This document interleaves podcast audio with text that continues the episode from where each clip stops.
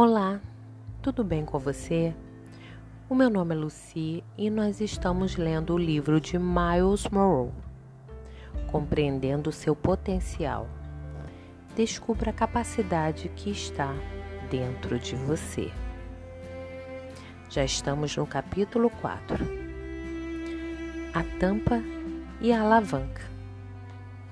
O inimigo lhe diz que você não fará grande diferença que não será nada na vida, que não poderá fazer nada, que ele será sempre o que você é agora.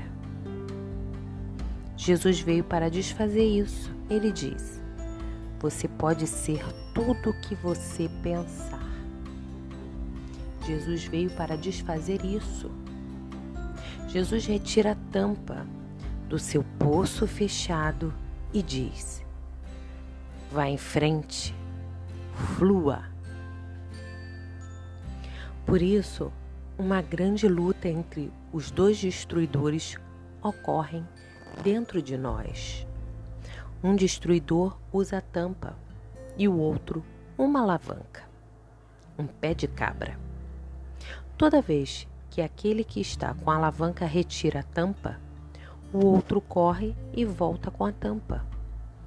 No momento em que aparece qualquer oportunidade, ele nos tampa novamente. A luta é contínua. Cada dia experimentamos esta tensão. Jesus nos diz: Você está salvo. O inimigo nos diz: Você não é salvo.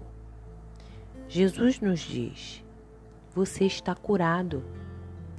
Satanás nos diz: Mas você ainda está sentindo dor. Jesus nos diz: Você está liberto das drogas. Satanás nos diz: Você está preso e elas assim, preso para sempre. Jesus veio desfazer o que o diabo fez. O diabo veio para destruir o nosso potencial. Distorcer, atrasar, cortar e obstruir o que Deus colocou dentro de nós. Ele usa o pecado para frear nossa capacidade potencial. O que está obstruindo seu poço? Existem algumas coisas na sua vida que está lhe impedindo de fazer as coisas que você deveria estar realizando? Você é, um líder em potencial na sua comunidade, mas está cheio de álcool e deitado na sarjeta? A droga roubou seu potencial de ser o primeiro aluno da turma? A sua mente está toda confusa a ponto de ser expulso da escola? Apesar de ter sido um dos melhores alunos antes de tomar a droga. Você começou a andar com os caras estranhos, bestas e ficou grávida. Você teve que sair da escola e abandonar seus planos de se tornar um médico, advogado, cientista ou agrônomo? O pecado obstruiu seu potencial.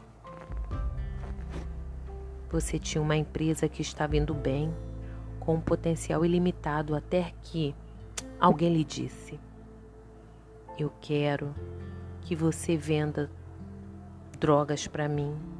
Você ganhará muito mais do que consegue na sua empresa.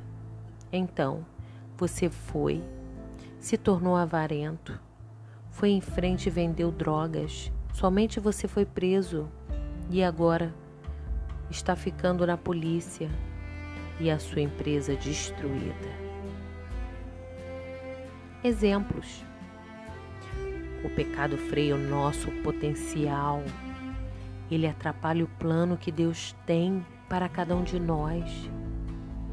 Ele substitui a frase e viveram felizes para sempre pela frase eles lutaram, mas não conseguiram manter o casamento até o final.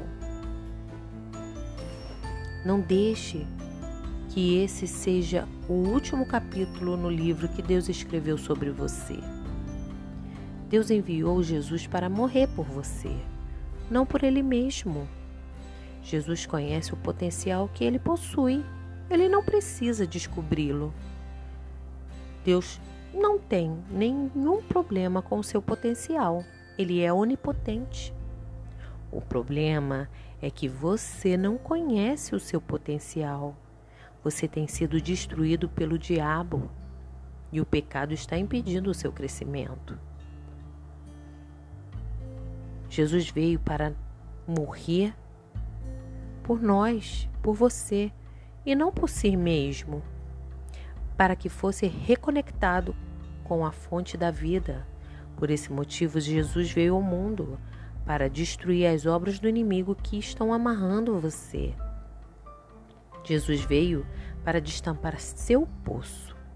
Ele deu a vida, a sua vida, para restaurar seu relacionamento com Deus, para te dar uma vida abundante e fluente. Alguns princípios. Primeiro, Satanás destruiu o potencial do homem de ser como seu Criador.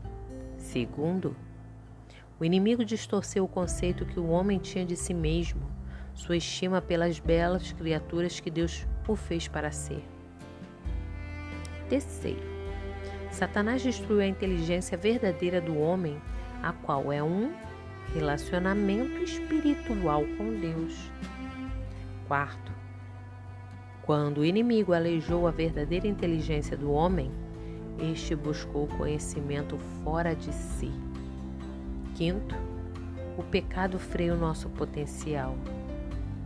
E sexto, Jesus veio para nos dar vida abundante, restaurada e nova.